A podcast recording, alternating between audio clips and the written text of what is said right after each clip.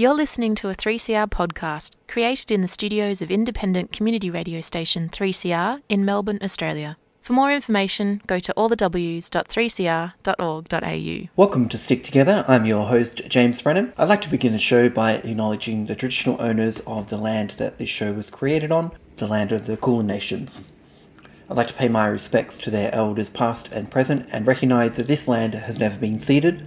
We live on the stolen lands of Aboriginal people across the continent always was, always will be Aboriginal land. Thank you for joining me for another episode of Stick Together. Stick Together is a show focusing on union news and social justice issues, and this show is produced with the support of the Community Broadcasting Foundation. Uh, their support allows us to put the show on and to be heard right across the country, so thank you for your continued support in being able to bring the show to people. On this episode of Stick Together, we're talking with US radical folk singer David Rovics. David is an activist who uh, lives in Portland but performs extensively across across the United States and Europe, writing uh, music about political issues, both current and historical. He's previously spent a lot of time in Australia touring and performing at trades halls, pubs, picket lines, radical spaces, and even writing quite a lot of songs about Australian history and issues. He's just returned uh, home from a tour across the east coast of the country, and I was lucky enough to speak with him while he was here and to catch him perform while he was in Melbourne. His latest album is called Killing the Messenger, a not too subtle message about Julian Assange. Uh, we're going to hear an old song of his that's been reworked for this new album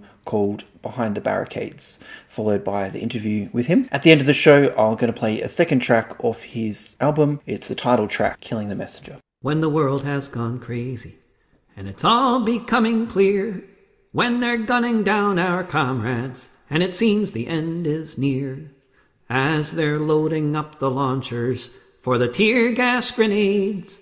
We can take off our bandanas and kiss behind the barricades.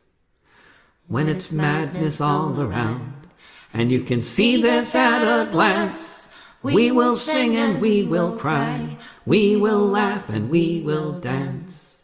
As they shout their marching orders beneath the helicopter blades, we shall seize the moment for a kiss behind the barricades. They will try to break our spirit, and at times they may succeed, but our love for the world is stronger than their greed. When the building is surrounded and hope begins to fade, in my final hour, a kiss behind the barricade. As the movement grows, there will be hills and bends, but at the center of the struggle are your lovers and your friends. And the more we hold each other up, the less we can be swayed. Here's the love and solidarity, and a kiss behind the barricade.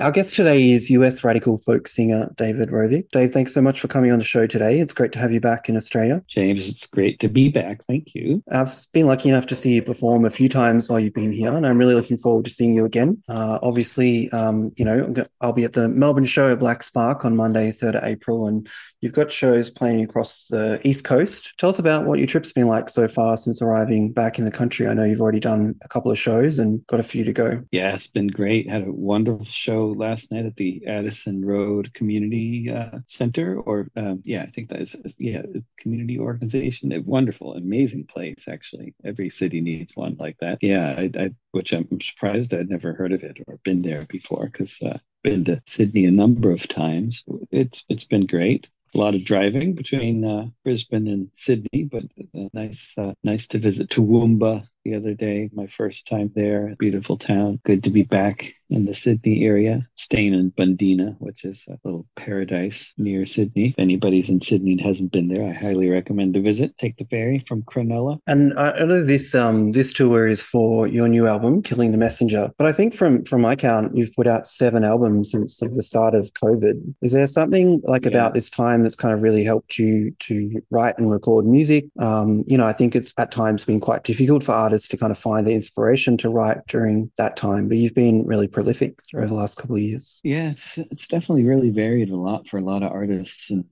I mean, as have their general situations, but my situation was I couldn't tour anymore, and uh, and I was stuck at home, and I mean, but not not unhappily stuck at home. I, I have small children. It was great to be spending all this time with them, and, and I um I I found a lot to write about. I mean, there was so much going on during the pandemic, despite the lack of gigs and tours. There was a lot going on in terms of uh, pro- protest movements in in the U.S. and and you know so many consequences of of the virus and the lockdowns and all this going on internationally. So there was certainly a lot of a lot of news to follow for somebody who's a you know who's a habitual follower of news and writer of songs about the news. There was a lot going on, and I, you know certainly I, I know a lot of uh, songwriters and other artists who do not do well when they're not touring from you know psychologically and of course financially and a lot of people got really depressed and uh, and and I have great empathy for them and I'm sure that a lot of the depressed ones were a lot less prolific but I I like being at home and I have I like my kids and and I and I was making money from unemployment. So you know I was not depressed. And so and I would find I'm sure I would find depression to be not helpful for songwriting. But mm. if you stay happy you know if you stay have a good life and then then it's a lot easier to take on the you know writing about really depressing subjects which is mostly what i write about. I um yeah it is um it is hard to kind of not get engulfed in all of that i guess when you're taking yeah. on you know all that information and writing about some of the kind of horrors that are going on i wanted to talk a little bit about your album take the power back it's a pretty different album to most of your work and it's got kind of a bit of a disposable heroes sort of feel to it what was it like right, making um, that kind of shift to making a hip hop album. It was wonderful working with Mike Crenshaw. It was very new. I had no idea what I was doing, but it, but it all came together uh, really easily. And, and it could have been a longer album if we had more time when you're doing that kind of music. I mean, I'm not sure what kind of music we, we did, but it was definitely, I mean, some of the tracks that we were laying down involved a lot of music that I had already recorded in, in the studio we were in, tracks by an artist, a hip hop artist uh, from Portland Jonathan, who had a lot of um, other other kind of backing tracks uh, that, that we were working with. Like once you know using that kind of positive aspect to be able to get music out there is to be able to tour. But um, you know, there's still I know there's lots of aspects of that where you're playing kind of free shows and playing at protests and things like that as well. That uh, you know is not necessarily just about kind of bringing in more income for your art, but I wonder if you talk about like I know you spend mm. time mm. both in in Europe and, and obviously in the US, and um, you know tell us about some of the protests that you've kind of been a part of there recently, and some of the kind of you know campaign issues that are happening. Yeah, I mean this is like definitely for most of my touring career, I've always tried to, uh, if when if the, whenever there's a big protest going on, which was especially like during the course of the global justice movement, like in the late 90s and early noughties. Um, it was, um, I mean, this movement kind of basically still exists, but it was bigger and more international for a while. And it um, there were always protests going on that were planned around the next IMF or World Bank summit or the next uh, G20 or G8 or G7 meeting, different things like that. World World Trade Organization, different things like that, having a summit, an international summit with lots of leaders, and so there were often protests planned many months in advance. So I tended to, as I still do, whenever there's something like that happening, I, I tend to organize tours around the protests. So first, I'll I'll uh, see if they want me to sing at it. And then once I have some idea whether that's the case, then I'll just organize a whole tour around it, uh, which is partly just to be able to get there, but also to promote it. So, you know, and, and to be able to do the, the free gigs, like the protests, which are the best gigs to do, but you, you got to be able to get to Europe or wherever they're happening. So the in terms of recent years, I mean, my favorite thing that it is ongoing uh, in the past two and a half years, which is which is actually um, uh, not like it's not massive protests like some of the some of the really big ones that that happens that, that have happened that have been very interesting in, in different ways, but and, and a lot of fun. But what's hap- what's been happening for the past two and a half years in England and Scotland with a group called Palestine Action has been, I think, uh, some of the most heartwarming stuff. And they've been uh, trespassing onto the factory floors of, uh, of a company called Elbit Systems, which mainly exports uh, uh, arms and ammunition to the Israeli military. and they've been trespassing onto the factory floors with sledgehammers and just smashing everything. And uh, for days and nights, sometimes three days and nights before the police arrest them and take them away. And then whenever the the crown tries to press charges, uh, they uh, and they go to trial, they get found not guilty because under British law, there's this proportionality defense, which does not seem, as far as I know, to, to work in Australia or in the United States. But in in England, in Ireland, and in New Zealand, this proportionality defense or some variation of it uh, has has worked. And um, in England, there's this law that says war crimes are illegal, and if if the if a British company is aiding and abetting Israeli war crimes, that's illegal. And uh, even though, of course, it happens every day, uh, but technically it's illegal. And so when these folks go into the factory and smash everything with sledgehammers, even if they cause millions of dollars worth of damage, that proportionately irrelevant compared to the war crimes. And so they just get found not guilty. So it's just trial after trial. And most recently, just a few weeks ago, and nobody's going to prison. So it's a very interesting situation. Yeah, that's amazing action. Yeah. Yeah. Yeah, it's great to hear. I mean, I know, like you said before, there's some of the big kind of protests and movements and things that we might hear about. I know, like you've um, played at some of the um, protests, you know, say in the UK around um, Julian Assange and things like that. But it, it's great to hear about some of those kind of actions that, you know, I think at times activists might be involved in things that have a small amount of people in it and you don't think a lot about it. And obviously that, you know, that action that you're talking about is, is a really amazing one. But it's when you kind of look back on it or someone else talks about an action that might seem small, but you know, still has a really big impact or can inspire others as well. I mean, these these actions on the factories in England and Scotland, I think, are so inspiring to many people. And it's no wonder that you will never hear about them from the mainstream uh, media. I mean, the corporate press, even the Guardian. I mean, it's just not talked about. It's just not mentioned. They just don't want to give these uh, folks any PR, and that's mm. that's also been the case with all the Assange protests. I mean, there's been there there's been you know the the don't extradite Assange uh, group in London has been, you know, that's that's where, where Julian's wife Stella is very very much involved as a powerful organizer within that group, but there lots of other folks as well, and they organize really fantastic events with lots of thousands of people, great art- artistic events that should get a lot of publicity if the press were really actually covering uh, you know things that that they should be covering. But you know they're they're so often ignored. I mean, just a few months ago thousands of people surrounded the houses of parliament in london and completely surrounded them and holding hands in, in support of julian assange. And i don't think that even made a, a headline in any of the major news outlet but mm. there's been trials going on including in australia recently like um, tribunals organized by you know, former prosecutors and all sorts of knowledgeable people around international law and you know talking about the, the case of Julian Assange and his ongoing persecution and imprisonment and how crazy that is. But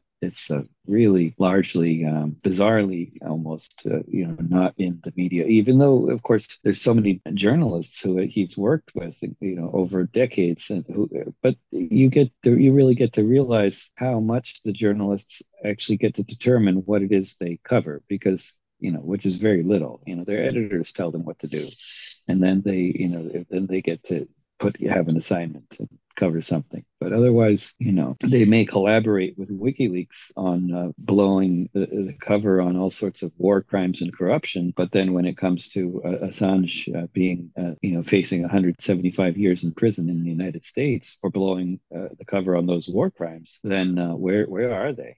I mean, the, the the journalist federations are there. They're they're very actively in defense of Assange. But those major corporate networks that that uh, WikiLeaks has done so much work with and helped them sell so many papers, and you know they're they're really absent. Mm. Well, I think one of the issues that the media, certainly in Australia, has been covering recently is uh, the new military pact of the AUKUS uh, agreement between yeah. Australia, US, and, and, UK. And, you know, something that was announced um, a fair while ago now. But over the last couple of weeks, we've seen, um, you know, a little bit more of the kind of detail come out. And, you know, I think it's really concerning for, obviously, for activists in Australia as a country kind of continues to move further into being a regional military power and helping, you know, strategically to position itself against Russia and China and, uh, you know, and part of those other kind yeah. of um, the Quad and, you know, um, Five Eyes and, and all of those kind of pacts that Australia wants to be a part of. I wonder if you tell us a little bit about you know, if if any kind of like perspective that has been from you know the US or or the UK when you've been there about um, this deal, and and obviously it's it's obviously a much bigger kind of deal I think for Australia than those other um, states. But yeah, what what what's the kind of perspective been like there? Well, I mean, um, as far as this sub deal goes, I think it'd be fair to say it's it's not even on the radar um, in the United States. I mean, it makes the news uh,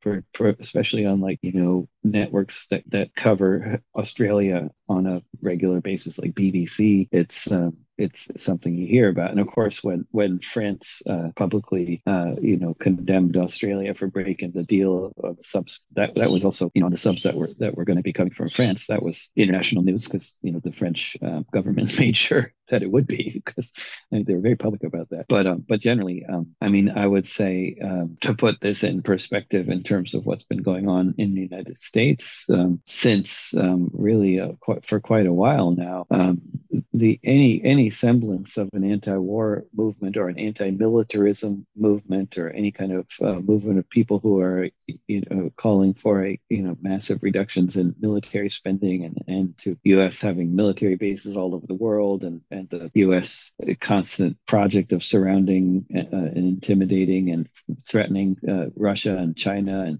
so many other countries around the world, and of course, constantly invading one country after another. And I mean, this is the United States is an empire, and it has been for a very long time. And and it's uh, you know this is part of this process of, of the U.S. continually consolidating its global hegemonic uh, plans. And Australia is, has been a, a well, with the exception of Gough Whitlam's short lived government, Australia has been a willing partner in that imperial project for a very long time. You know, since Australia, of course, sent thousands of troops to Vietnam and et cetera, et cetera. It's been very much a part of the American imperial project for a long time. But um, this uh, opposition to the American imperial project in the U.S. is at an all-time low, as far as I can tell. You know, it's uh, it's it's a really scary and and uh, a very alarming situation to have uh, such a small peace movement uh, happening at a time when the U.S. is sending tens of billions of dollars of military aid to Ukraine, and of course, continuing to send massive military aid to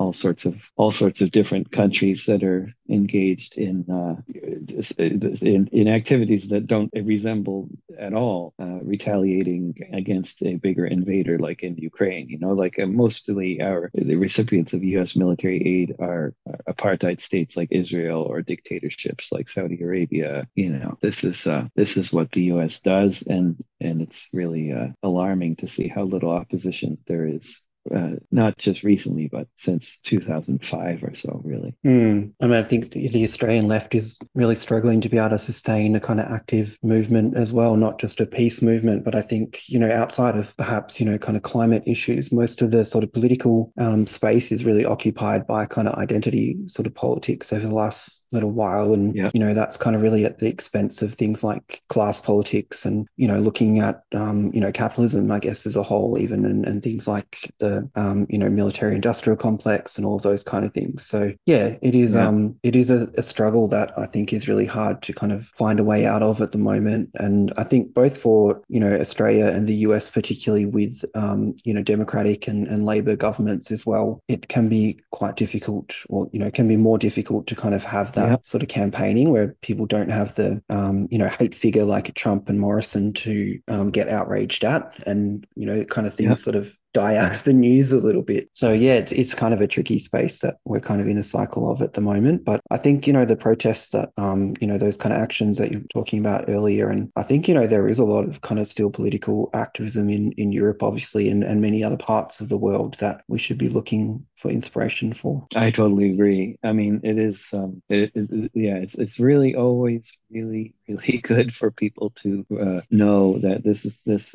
even when there is a prevalent situation like um, you know for so long a lack of any kind of real coherent peace movement in in the United States and I, you know I'd say you know as well in Australia uh, it's good to know that this is not universal and and that there are lots of other countries where there's a lot of people who are much more, uh, you know, paying attention to what's going on, and and uh, or at least um, you know, in many cases, they have a better media. They have uh, often better democracies. There's more parties involved. I mean, American democracy really is very primitive and very corrupt and, and very uh, you know, and our, our, whole information ecosystem is extremely prone to billionaires and their opinions. And in other countries where they have uh, more viable public media, multi-party democracy, institutions like a, a, real labor movement, and you know that kind of thing, it, it, the whole situation is is is quite different. Although um, when it comes to um, anti-militarism, uh, I find um, definitely in the past year, uh, it's pretty scary uh, situation in in Europe as well. I mean, in terms of the left and in terms of the number of people who are embracing a very simplified version of the the, the war in, between Russia and Ukraine and the history of NATO and the history of the Soviet Union. I mean, it's a, there's an extremely simplified ahistorical version of reality that has become, uh, uh, you know, uh, very prevalent all over Europe as well as the United States and I and, and quite certain Australia as well. It's um, there's more sort of um, you, you it, there used to be real distinction between listening to French media as opposed to German media, as opposed to British or American media. There used to be, even though there was a lot of consensus on a lot of major ideas, uh, there were differences that were notable pretty much within a few minutes of listening to, uh, you know, a, a, a, serious French or German broadcast compared to with the perspective you'd often get on, on British or American uh, broadcasts. But in the past year, it's been uh, just very one-sided uh, rhetoric is is the norm, and and stating opinions as if they're facts is now the norm. Mm. You hmm. know, it's um, it's really scary because uh, I think I don't think it's uh, and and I you know I shouldn't even need to say um, uh, you know I, I don't need to, but I will anyway. I you know I shouldn't need to say that you know because I'm extremely critical of U.S. foreign policy and of the lack of a response to it uh, in Europe and, and North America and elsewhere in terms of NATO and all that. I, you know I shouldn't need to say that I, I am not uh, suggesting that um, the Russian government is uh, is not at fault in so many ways here, or that Putin is an angel or anything like that. Uh, you know that that's not the point. That's not the point for almost anybody I know who's critical of NATO and the U.S. Uh, policies in this war. But uh, it really doesn't take um, a genius to see that um, the brinksmanship that Biden and uh, company is engaging in has no potential rational end game and uh, and and and it's totally insane therefore and uh, it, and it can't be it can't be the way forward and this uh, this idea of just endlessly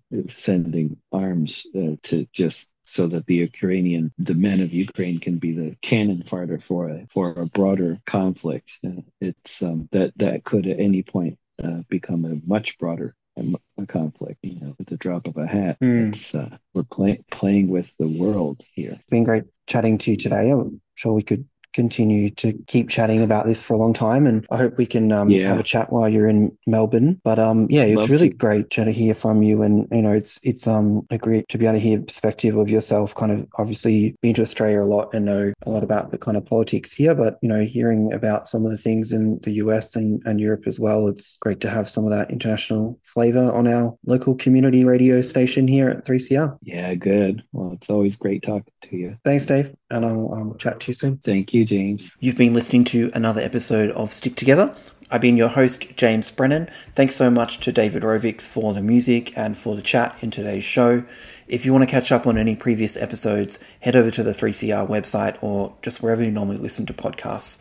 If you want to get in touch with us, uh, the producers of the show, head over to sticktogether3cr at gmail.com. Until next time, stick together.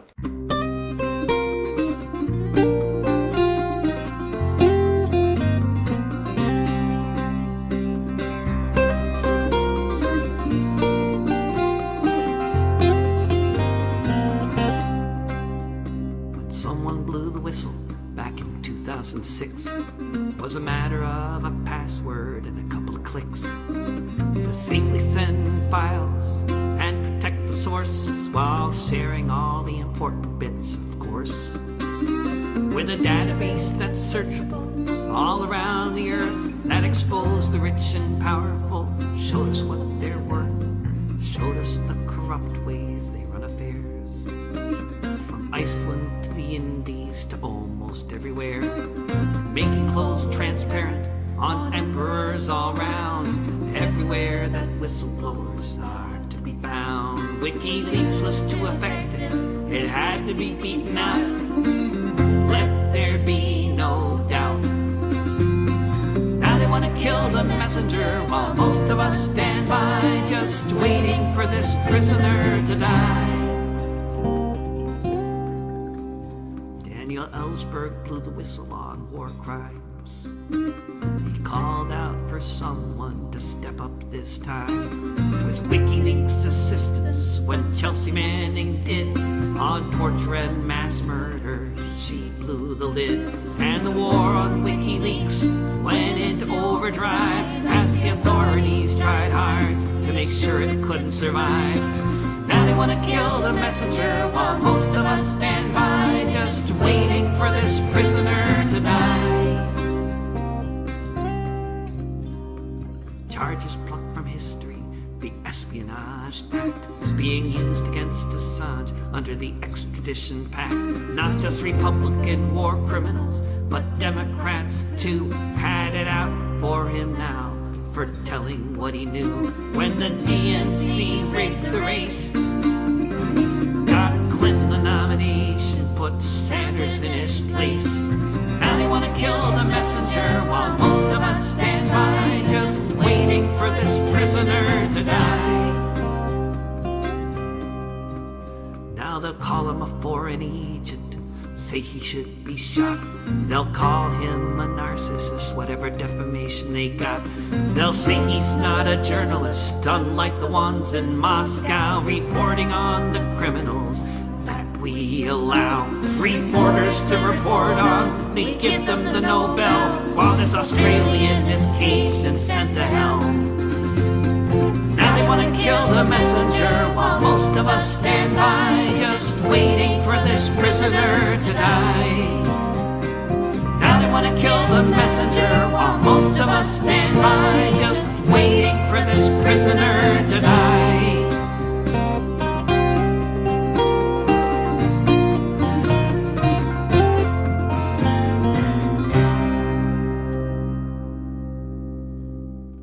You've been listening to a 3CR podcast produced in the studios of independent community radio station 3CR in Melbourne, Australia.